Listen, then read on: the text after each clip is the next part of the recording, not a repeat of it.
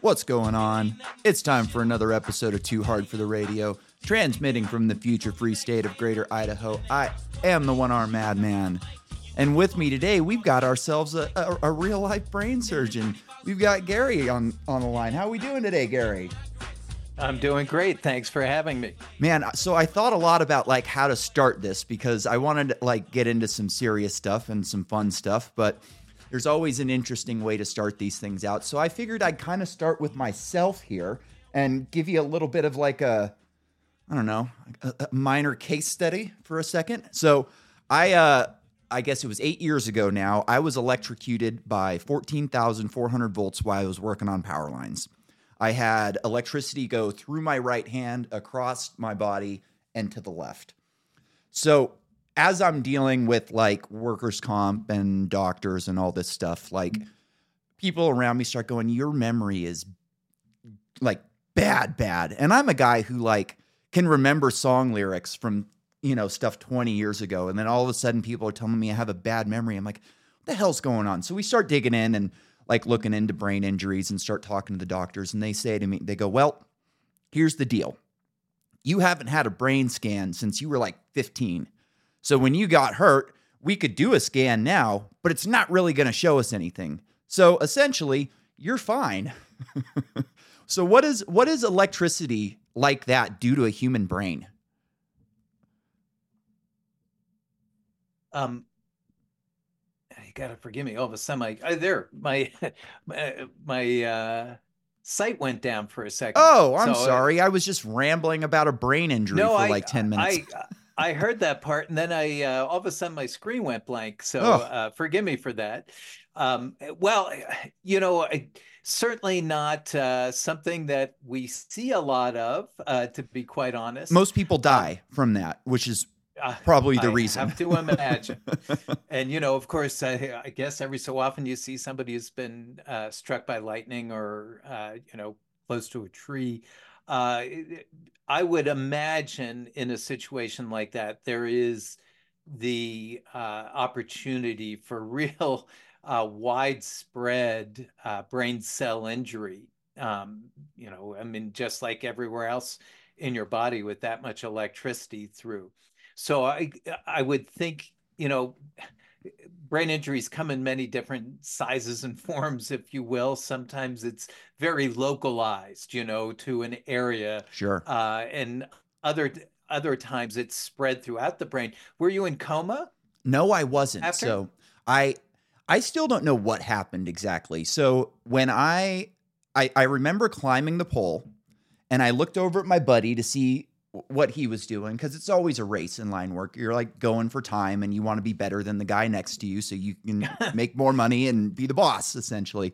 And I so I look over and then I don't remember anything after that for a couple of minutes and I wake up looking at the sky and I go, "Oh man, I must have fell." And I start like going to get myself off the ground and there's nothing there. And real quick like I start going into pain and things start, you know, and I figure it out real quick. But I I still don't know what happened. It was a weird it was a really weird thing because like I've knocked myself out on a dirt bike multiple times. I've knocked myself out in basketball before. Like I kind of know what that feels like and this was just so much different.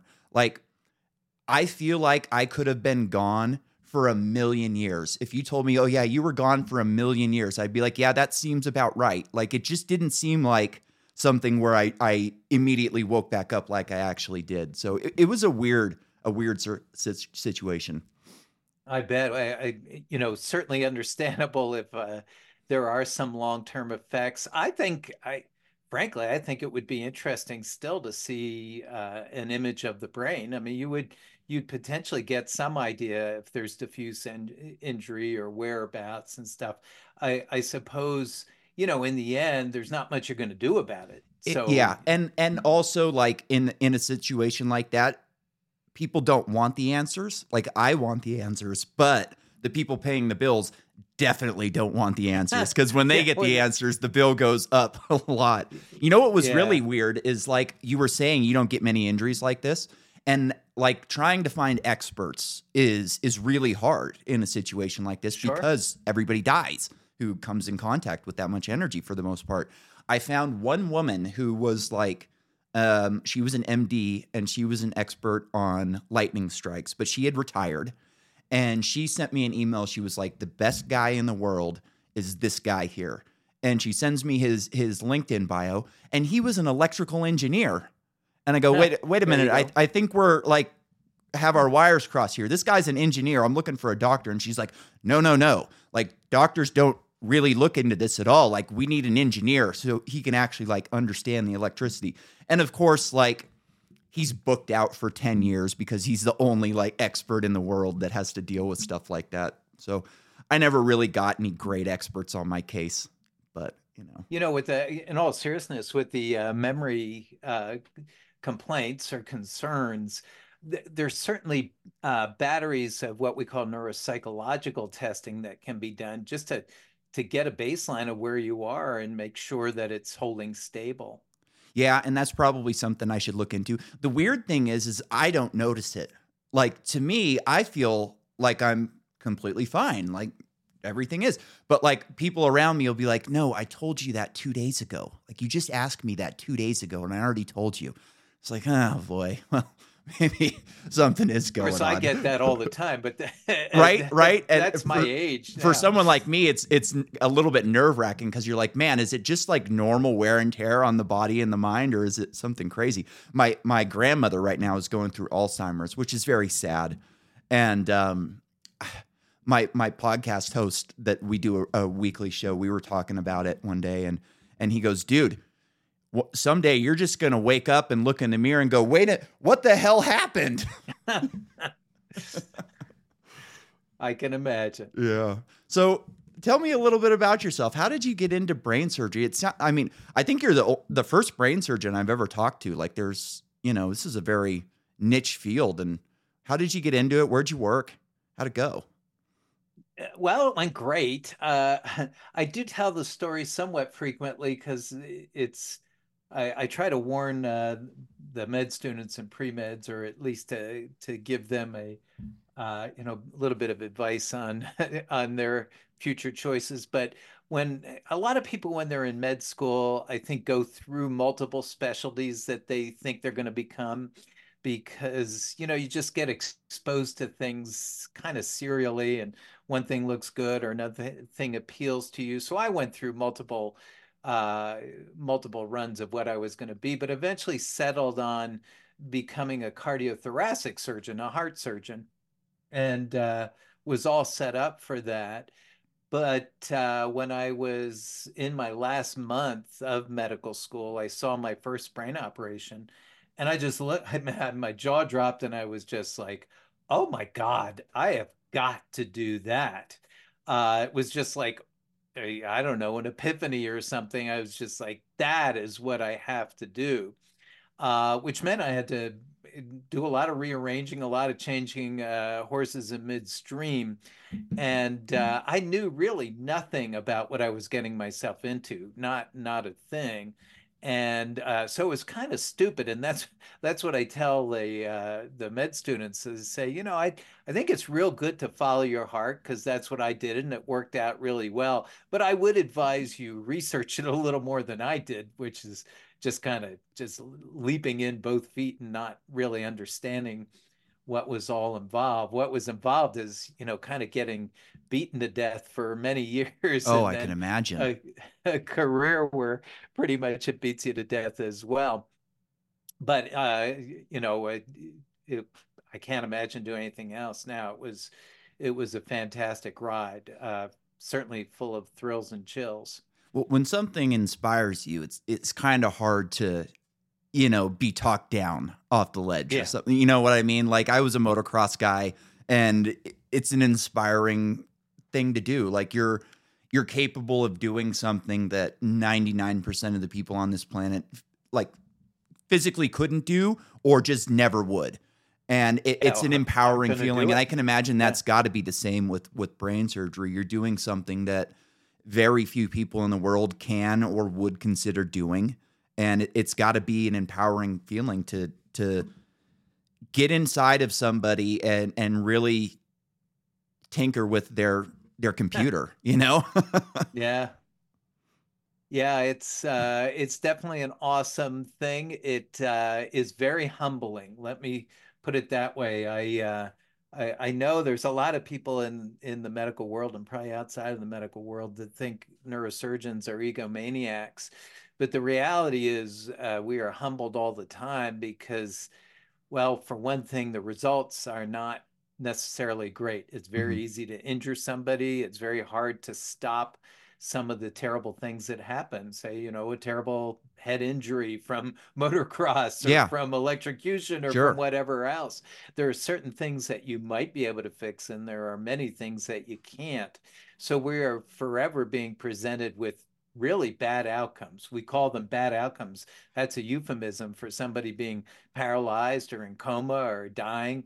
And uh, you know you you even even if you are certain that you did nothing wrong you still beat yourself up about it. What could i have done differently? What could i have done differently? So uh, your ego absolutely takes a daily beating in in the uh, in the field but it's an amazing field when you're able to help people who are who are really really you know in trouble yeah. and you're pulling them back. And as you say you know just or you know just from my experience just just opening the head and looking at the brain is an awesome experience. Yeah um like i used to do that stuff when i was a bartender you know, I get home from bartending and be like, oh, this woman pissed me off, or I did a bad job and I wrecked these people's night, you know, and they're on vacation. And I, I would like, you know, stew in that stuff. So I can't imagine like doing a job like that where you're, like I said, you're messing with somebody's computer. It also has to be like very humbling because we we know so so little about the brain in general. Like you know, you're you're acute. Like I can do these things, but like as far as the inner workings and and the wet work, like we know so little about it. It's almost like getting a puzzle with no picture on it and just like here, put it together and do it right. Otherwise, this person's going to have a scrambled computer. an IKEA couch, right? Yeah, yeah, yeah. I it. Uh, I, I think uh, we are given the benefit of the doubt where you know we're often thrown in there with rocket scientists or I don't know nuclear physicists. Uh, we're supposed to be so bright, uh, but I think we're given a big buy there just because of how awesome the the organ is that we work on uh, obviously the the brain is is kind of miraculous in all the things that it does. Uh, and therefore, just because we work around it, I think people give us this, a lot of accolades. Um, but it it is crazy complicated. It can shock you and surprise you at, at any time. Uh, and as you say, we're just scratching the surface of really understanding it. Yeah, I call I call the human brain the most valuable resource in the known universe and I think that's probably a, a true statement. Um, so I've always, since I got hurt, I um, I started looking into into prosthetics right away. As soon as I knew like the hands gone, I, I got to look into prosthetics. And I had a guy come into my hospital room and go, you know what?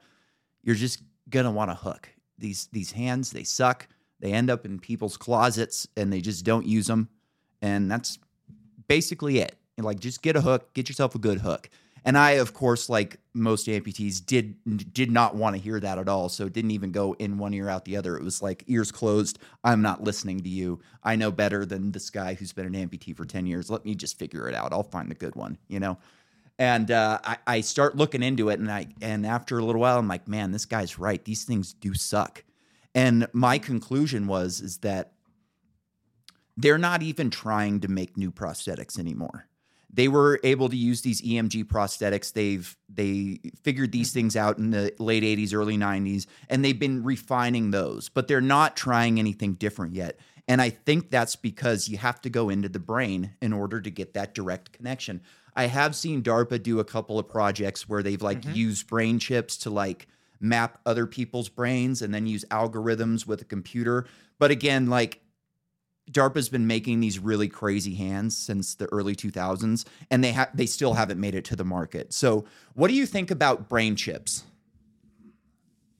Yeah, I, I, I mean, I think that is coming. I think there is a huge amount of electronic uh, brain interface or brain computer interface or brain computer slash robotics interface, which is uh, on the horizon. The uh, and I I started in the army, and there are friends of mine who were working in DARPA on this stuff.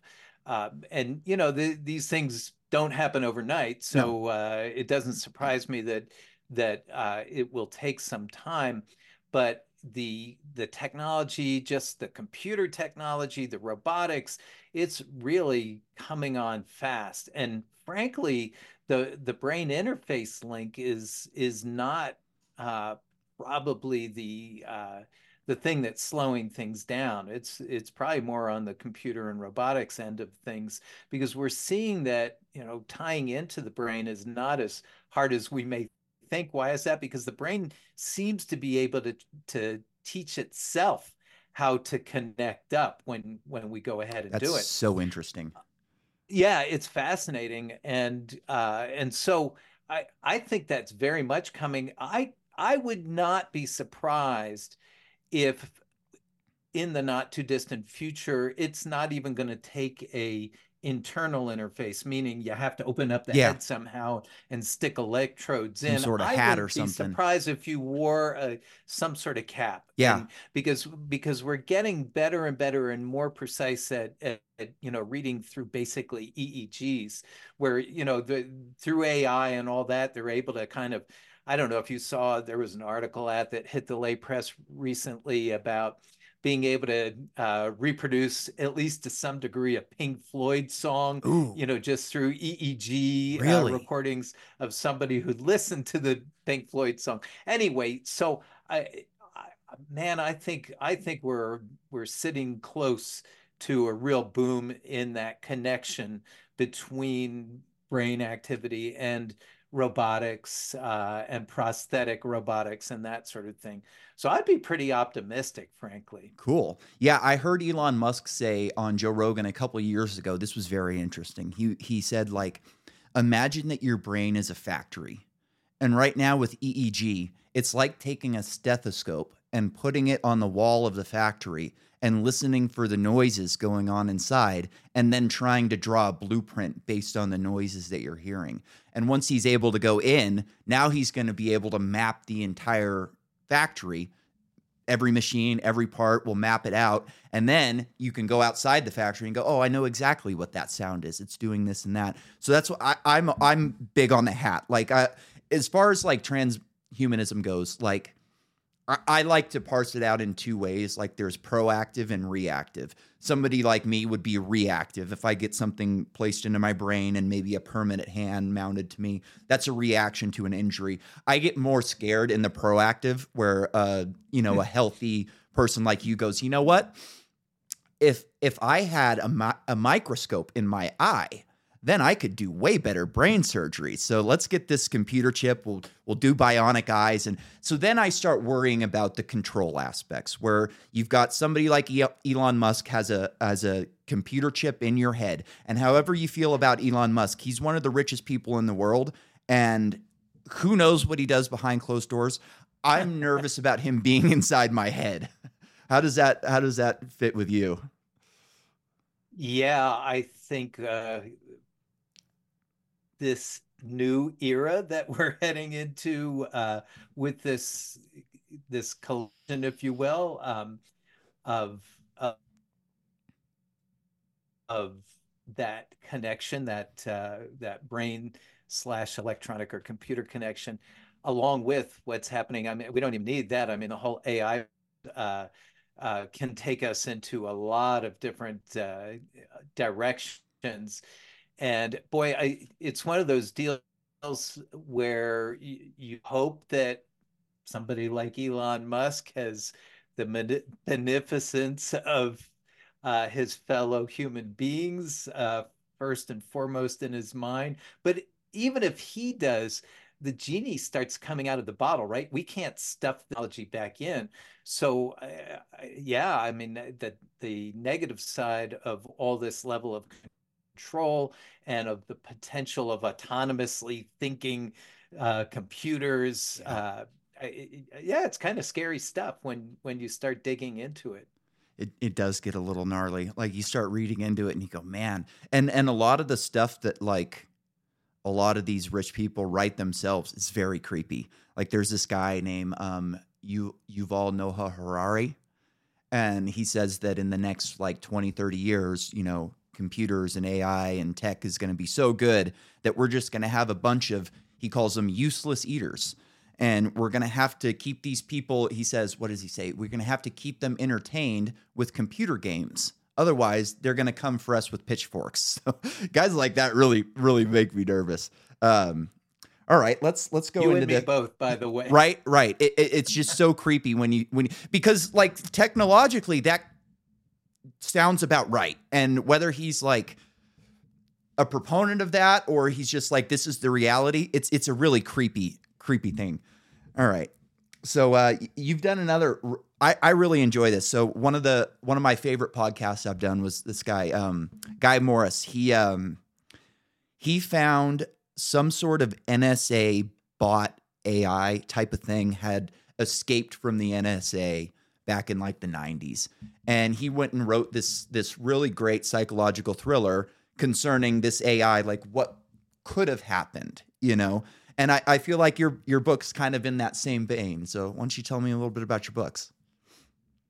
Well, the the book is far more uh, uh, personal than that. I think it's a. oh uh, i'm sorry. I just meant like he used ex- a, a personal experience to create a, a great novel. That's sorry Well, thank you. I, and uh, so the book itself, well, I wanted to really kind of give a eyes wide open picture of that neurosurgical world, um, uh, the world of modern neurosurgery eh, on many levels. You know, one is just to understand what the heck is going on there behind the swinging doors in the OR but also how do people end up there and what happens to them and kind of the stories behind uh, behind their lives and their families' lives and what they go through.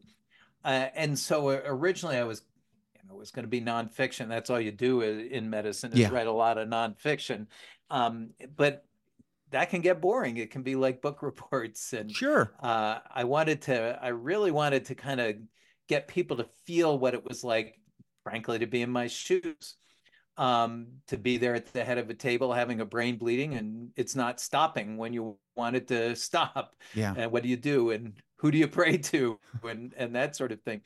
And uh, and that's why I decided eventually to go into fiction. And I played with various different ideas. Originally, it was going to be that people were bumping off uh, politicians through uh, causing aneurysms in their brain with a poison, but and and that may have been very, you know uh, very uh, contemporary for sure. But I couldn't make it work anyway. I I, I came around to this idea uh, that in my world, in the brain surgery world, you are watching a lot of people uh, make the transition from life to death.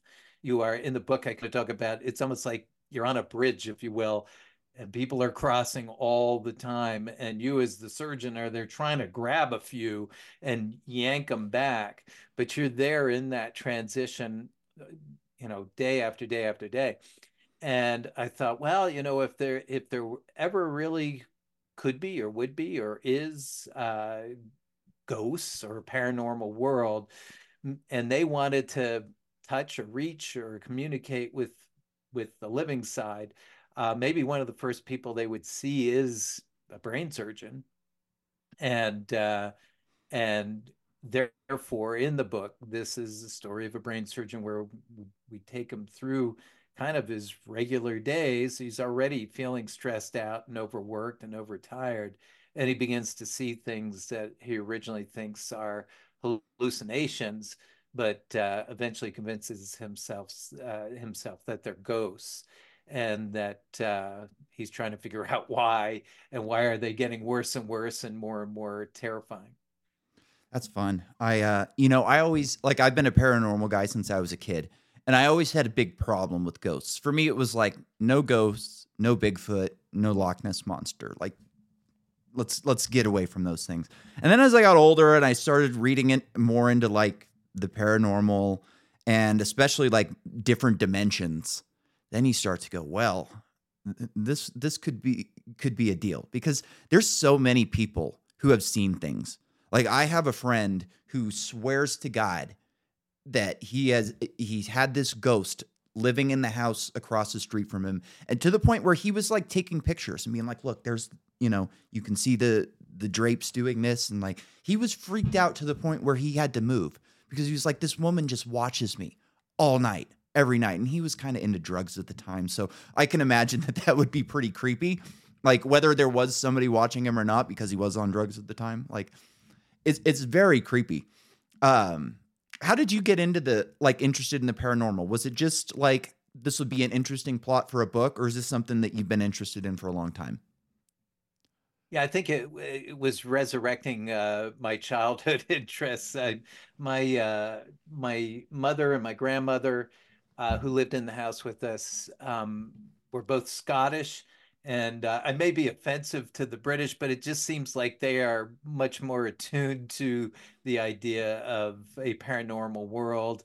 Uh, and of ghosts and spirits and all that sort of thing. So anyway, my both my mother and grandmother were firm believers and both had had their own experiences with uh, ghosts, uh, at least uh, in their belief.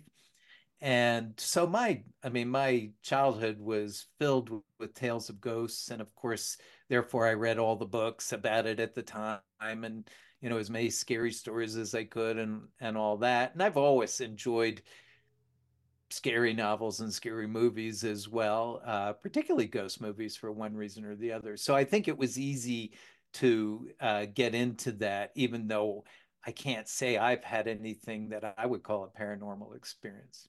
Yeah, I haven't either. You know, it which bugs me because I I want to see. I would you like. know what I mean? Yeah, like it bothers me. I sit out in my hot tub every night, and like I had a hot tub at my parents' house when I grew up, and we had great stars in Northern California, and like I I've spent hundreds, if not thousands of hours sitting in a hot tub. And sometimes I just, uh, I, I go up there and I stare at the tar- scars and I'm like, come on, man, just give me something. give me a light. Give me a, a, a, something buzzing, like a noise, anything. Like just give me something. And you know, I've had I've had other people on here who have had you know their own personal experiences, and everybody has a different you know way of like this is how you do it you know like chris bledsoe he says this it's ufos god spirits it's all the same thing. You have to open yourself up to them for them to show themselves to you. And once you're open to them then they will. I've heard other guys who are like hey if you see some light buzzing around in the sky you run. Because we don't know who those things are and and especially if it's the government. And I, I tend to think the government has some really crazy stuff. They go the government doesn't want you seeing these things. If, if they're if they're out buzzing around in these things they don't want to be seen. And if they see you seeing them like you need to go quick.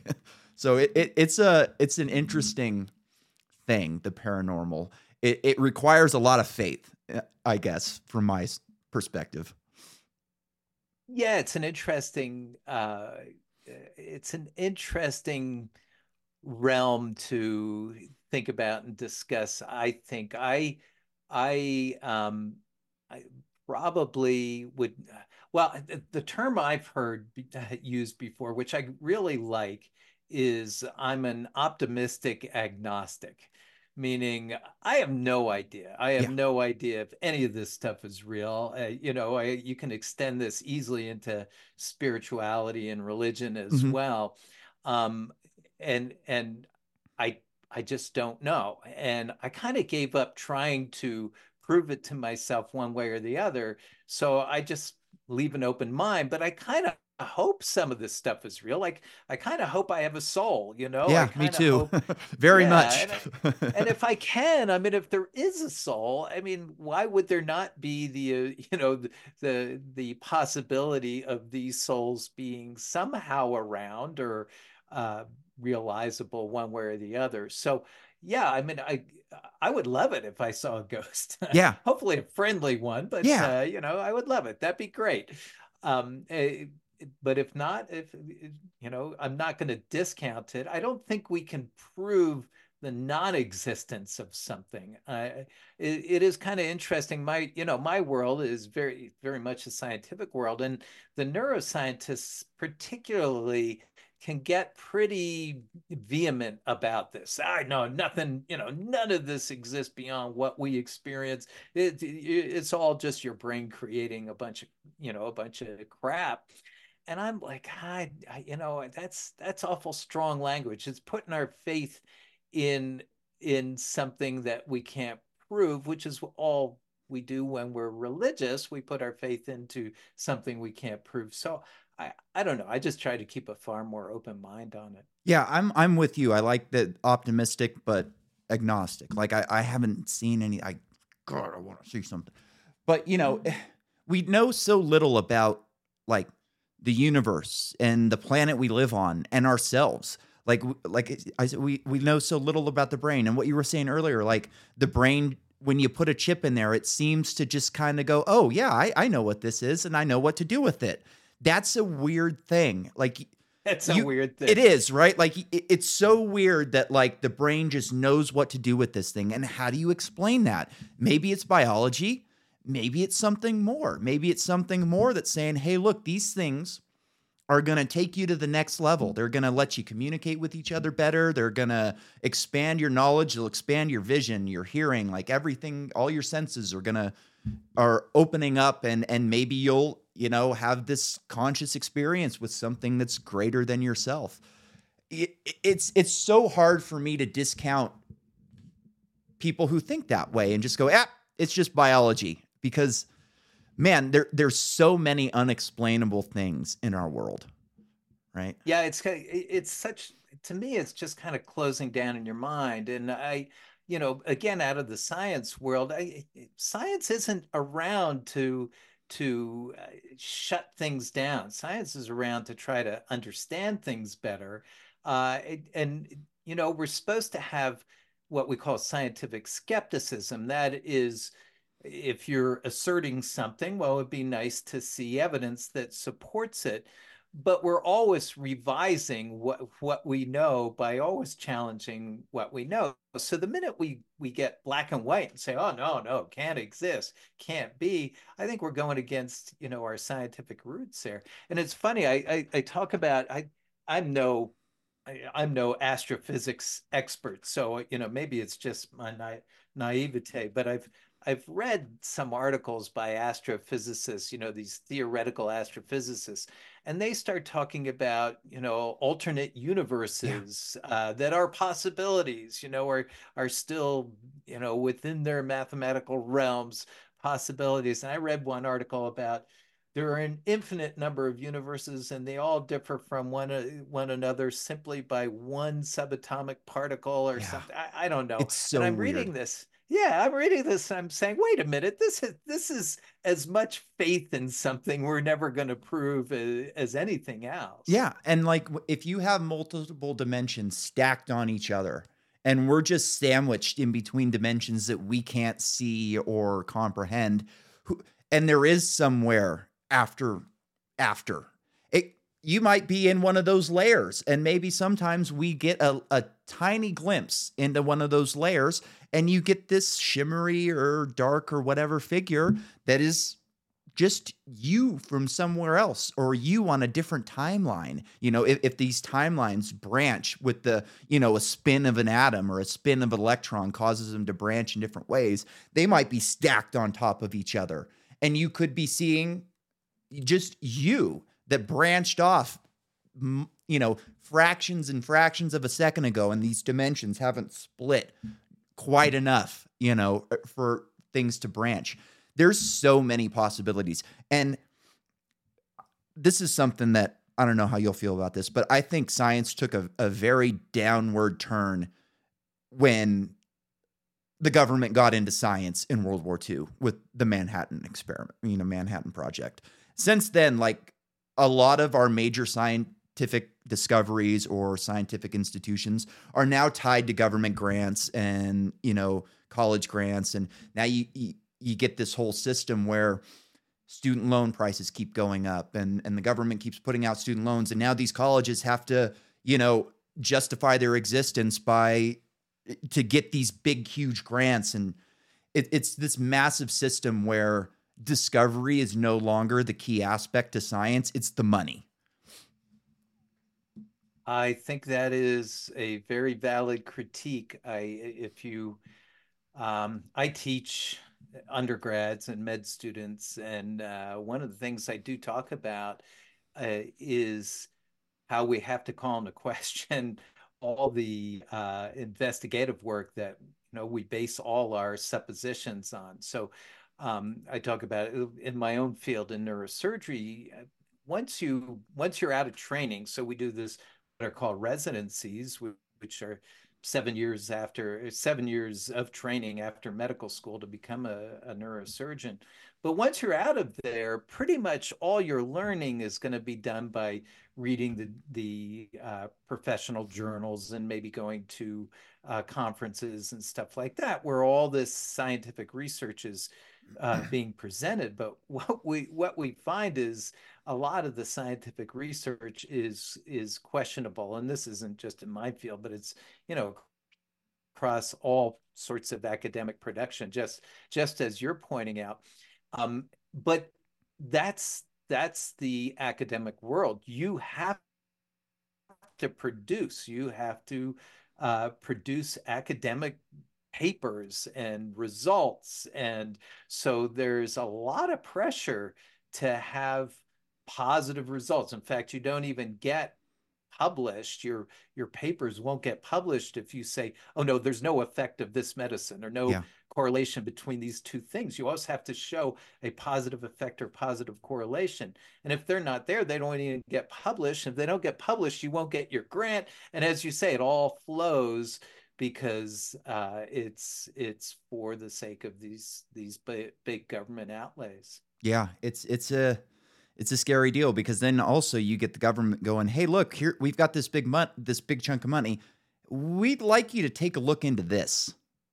You know, and whatever this is could be very scary, it could be very destructive, very evil a lot of the times, you know. I would imagine that a, a good portion of the scientists creating our modern day weapons probably think they're just disgusting. But again, like you've got this system where you have to produce. And if you want to get money for this school or this grant, like, well, we're going to have to do a DARPA contract. And this DARPA contract is some, you know, swarm robotics system that can, you know, we can just send it over to the Middle East and it'll take off and I've seen these things where they've got like these drones now where they can decide, oh, that's a combative, that's a non combative. And they just bang, slam into them with a shotgun shell, essentially. And it's like, at some point, the person who created that, all they wanted to do was fly a drone. All they wanted to do was make a cool drone. But instead of like just making a cool drone for the sake of making a cool drone, it's like we're going to make a cool drone and strap a shotgun shell to it and a computer that can decide whether you live or die. And I can't imagine that that guy or girl is very happy with what they've ended up creating just because they liked working on drones, you know? Yeah, it's a but it's it's such a uh it's it's such a slippery topic, isn't it? Yeah. I, I and I don't even know because like I, you got to pay your bills. You got in you you know I put all my time and energy and you know education into studying drones and how to make these quadcopters better and you know I'm an engineer. I'm not a weapons expert, but again like if I want to have this job and have my life and do this for a living, I got to play ball. Yeah, but I'm I I'm going to even cut the government some slack on oh. it in in that you know it's just like we were talking before with the AI and the interfaces and all that. Once the technology is there, the genie's out of the bottle. And it, just because one side is being beneficent about it, that doesn't mean everybody's going to be. So, you know, you look at Russia and Ukraine right now. Um, you know, the, the Russians were going at them with a whole bunch of drones. They weren't American drones. I think a lot of them Iranian. Know, come out of Turkey and Iran. Yeah. Um, and, uh, and and so how do you say, oh no, we're we're going to hold off on all this technology that can be used for warfare because it's going to come. It's going to come Sure. and probably fall in, into even worse hands. What what I would hope in the end is that we figure out a way to make you know uh, our our government have the best intentions. Uh, uh, See, we're we're a little we're a little. I'm an anarchist, so I, I don't cut the government slack for anything except for fixing the potholes in front of my street. I'll cut them some slack on that. But aside from that, I I hope that you know we can make cool drones just for the sake of making cool drones, and then it's going to be up to them and their scientists and the army scientists. That would be my hope for them. But you know, it's not going to happen. so It's a here's com- one. Yeah. the world is complex. It is, That's- uh, yeah, that's the best I absolutely. I. I, I, I don't live in Ancapistan. I understand that like the world is a complex place and things happen, but I, uh, I do have a problem with with you know how many kids in the Middle East are walking around looking like me for no reason whatsoever, other than the fact that they had a bad dad or you know what was I think that was what George well he had, or Obama said well he had the wrong father. It's like well you know and and i have the best medical equipment and the best medical you know i go to the mayo clinic for my for my prosthetics and everything like best of the best. I had the best when i got my hand surgeon it was like i looked up best hand surgeons in america and i sent emails out to the top five and you know that kids in the middle east they have nothing you know they they, they don't get prosthetics they don't get anything. So that that bothers me. Um but you know it is what it is. I, I can scream about it all I want, and they're gonna just keep on doing what they're doing until they run out of money. So that's my that's my real hope is that they just run out of money and they can't do this anymore. Uh, here's one for you. So, do you feel like understanding the brain helps you to understand people better? Like when I listen to Jordan Peterson, he, you know, obviously he's a psychologist, completely different than what you do. But I feel like when he's talking to people about different things. Like I, I he did a great interview with a guy named Michael Malice the other day, who's an anarchist like myself, and they were kind of just parsing out like anarchism. Like he was kind of just going through his thought process and and kind of like, yeah, this is what I think, and they're going through it, and and you can see that he uses his background in psychology to kind of frame the way he's thinking about these things. Do you feel like you kind of have that same capability where like I know kind of how this thing works so it'll kind of give me an idea of what people are going to do? Yeah, yes and no. I wouldn't call myself a mind reader by any stretch of the imagination.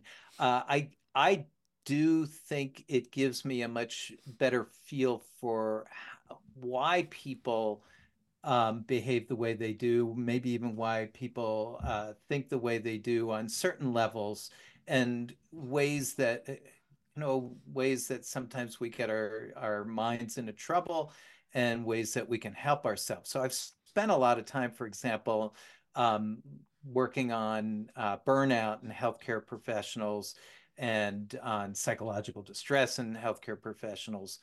Um, and you know there are things that we can do to help ourselves in those situations, and it really it it eventually uh, comes down to neuroscience. So so where I'm going with that is um, I often talk about how a lot of people perceive the brain just like a computer. It's just like a computer. You know, in the factory, you get a bunch of wires put together, they're all soldered together, and they communicate with one another, and somehow that gives you what a computer gives you. Mhm. Um, and you know, you'll you'll load a lot of programs into it, but you're always kind of stuck with that that hard wiring of your computer.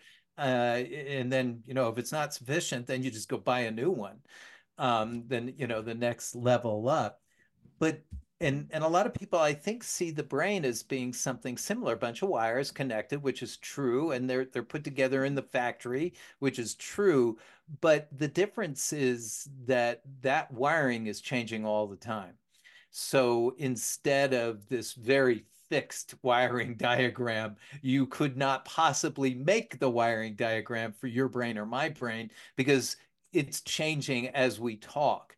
We eh, eh, there are there are there are big picture connections and and pathways and stuff which are pretty hardwired but when you drill down to individual nerve cells and their communication with other nerve cells that is constantly in flux and it's dependent on what our experiences are, what our environments are, what we've been through, what we're going through, the people we meet, the people, the information that's coming into us, what we're thinking about. All this stuff is changing how we're connected up inside. And so, various areas of the brain, certainly as you get down to more microsystems in the brain, they can be strengthened or they can be weakened through our experiences. Interesting. So, yeah, and I I think a it's fascinating. I mean, it's just fascinating. And this, you know, goes back to the chips. This is one way how we're probably able to connect up with the chips and and get them to do what we want them to do. But but B, I I, I think there should be a level of optimism uh, that goes along with it because a lot of things are not fixed. We are not the same person forever for the rest of our lives. We can actually alter who we are by what we are putting in there, what we're experiencing and all. So, you know, in in my world in the practical sense of of burnout, we have multiple different strategies that we use for people to practice over and over again to help kind of channel more positive links in the brain and more reward systems and to just feel better. Uh, but it can go the other way as well, and we see this in our political landscape, where where we, you know, we maybe decide we we affix to a certain set of political beliefs, anarchism, and then all maybe anarchism, um, uh, maybe strict militarism. You know, who knows?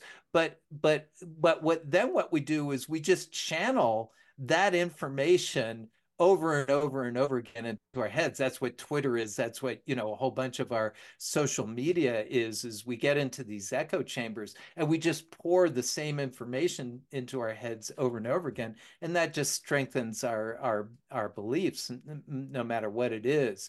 So i i think it can go in either direction like everything else we've been talking about. Interesting. Uh, but it is really important i think to not see our brains as being a fixed system of fixed wiring because then it strips us of a lot of opportunity for empathy, a lot of opportunity for humanity, a lot of opportunity to improve ourselves and those around us, just like you're talking about. You know, I mean, we could we think of the Middle East in a different way? Could we rechannel the way we, we you know, we approach these things? Possibly. Wow, that's interesting. So man, I've got a bunch of questions still. I'm running out of time. All right, um, let's go to this one. So I've I've uh, like again, like I'm interested in in transhumanism and sci-fi and all these things. Something that I've I've gone out on a limb on because I don't know much about this stuff, not not like compared to what you know. I've said that I believe that human upload is impossible. So what I mean by that is I think it is possible that someday that we'll be able to create like a facsimile of ourselves and maybe put it into a into a robot or an android. But I don't think it's possible to take my consciousness and migrate it from my body to a robot without there being some sort of break. Like I can see copies working, but I don't see our our physical consciousness, or maybe it's not physical, whatever our consciousness is, migrating to a robot and like being me in a robotic body without some sort of break in between. What do you think about that? Ah, it's always great to opine on something I have zero ah, uh, yes. knowledge of. But, uh, you know, I've read some of this stuff uh, as well, too. You know, in my current state of being, I can't see it possible. Uh, it, it, but it gets back to that dualism that we were talking about before. Yeah. I would love to believe and I have for somebody soul. like me, like uh, monism and dualism, it's it's a so it's a strange thing because like how does my brain not still understand the fa- sorry go ahead. No i got I, I gotcha and and I, you know so i don't see it. I think we can really i i would imagine at some point we will get better and better at approximating how our brains work and will you know will we create systems that then believe they're they have their own souls? I don't know. Yeah. You know, well, like you know, uh, the, the, I guess too, it's like, can the soul migrate from wherever it is now into a machine without there being some sort of break in between? And I just don't see how it's possible. Like you were saying, with how the brain changes itself like all the time. It's like how do you make a machine that c- is constantly changing all the time? Like mechanical parts just don't do that. Like the only way I can see it being possible, um, and I've I've heard other people make this. This is not my idea, but essentially it would be that you would replace your brain slowly with mechanical parts over time, and then the second after you die, you would put that last part in and then fire up. And that's kind of like the only way I could see it being but, but remotely that, you possible know, but then again like what happens to the soul when it dies does it you know it's it's all very sketchy territory and I, I would argue even with that, uh, you know, again, we're really str- striding into the science fiction very world. far into the future yeah Um, but uh, you know, even there, to me, it just becomes a facsimile, Yeah. rather than a you. And and again, I you probably can reproduce a lot of what goes on uh, in the brain, and maybe even the changing dynamics of what goes on in the brain. But it's still a different system. It's you know, the brain is an electronic system in some ways. I mean, it it depends on charges and the changing of of potentials within individual cells but man there is uh you know it, it's still a, a something vastly different from transistors and capacitors yeah. and that sort of thing and and so i think it's a i think it's a huge stretch yeah and like uh, i'm a, i was a lineman so like difference in potential i get that like to imagine going like having a difference in potential between cells is insane. So like as a lineman, when you go and work on transmission lines, you go up in a helicopter, you take a, a, a wand in your hand and you touch the wire. And at that point, you're equalizing the potential between you and the wire. And now you can go out and walk on that. But it's like, how would you do that between cell to cell? Just and how many like over billions of times per second per minute. It seems like something that is so far out into the future or uh, into the realm of science fiction that it's it's crazy. But like there are people out you could go and find them on Twitter right now who think that they're going to live forever through this method eh, today. And you know, I don't know, maybe like life extension drugs will get better and and they can make it a couple hundred years to where something like this maybe is possible. I just don't see it. I, I, I think, like you said, it's it's a pretty far stretch. Yeah, I, I, you know, I would rather pour that energy and that effort into making everybody else's life more bearable here on Earth. You know, and rather than all that all that money and energy and effort into uh, extending me forever. That's pretty narcissistic yeah, but there's a lot of people out there who don't think the way that we do. You know, there there's politicians are are coming straight to mind who are like, "Hey, I, I'm better at this job than anybody ever has been," and these these lower generations are idiots. They don't want to leave their homes. They, you know, I, I I've got a I've got a 15 year old nephew right now that we took him go kart to the go kart track a couple weeks ago, and he got terrified and had to get out he's supposed to get his driver's license next month. So I can see a politician being like, yeah, we're not leaving the fate of our country to these people. Like, I'm going to stay here forever. So I, I can see them, I, you know, I, uh, I can buy that one. There's some dirty people out there. That's for dang sure.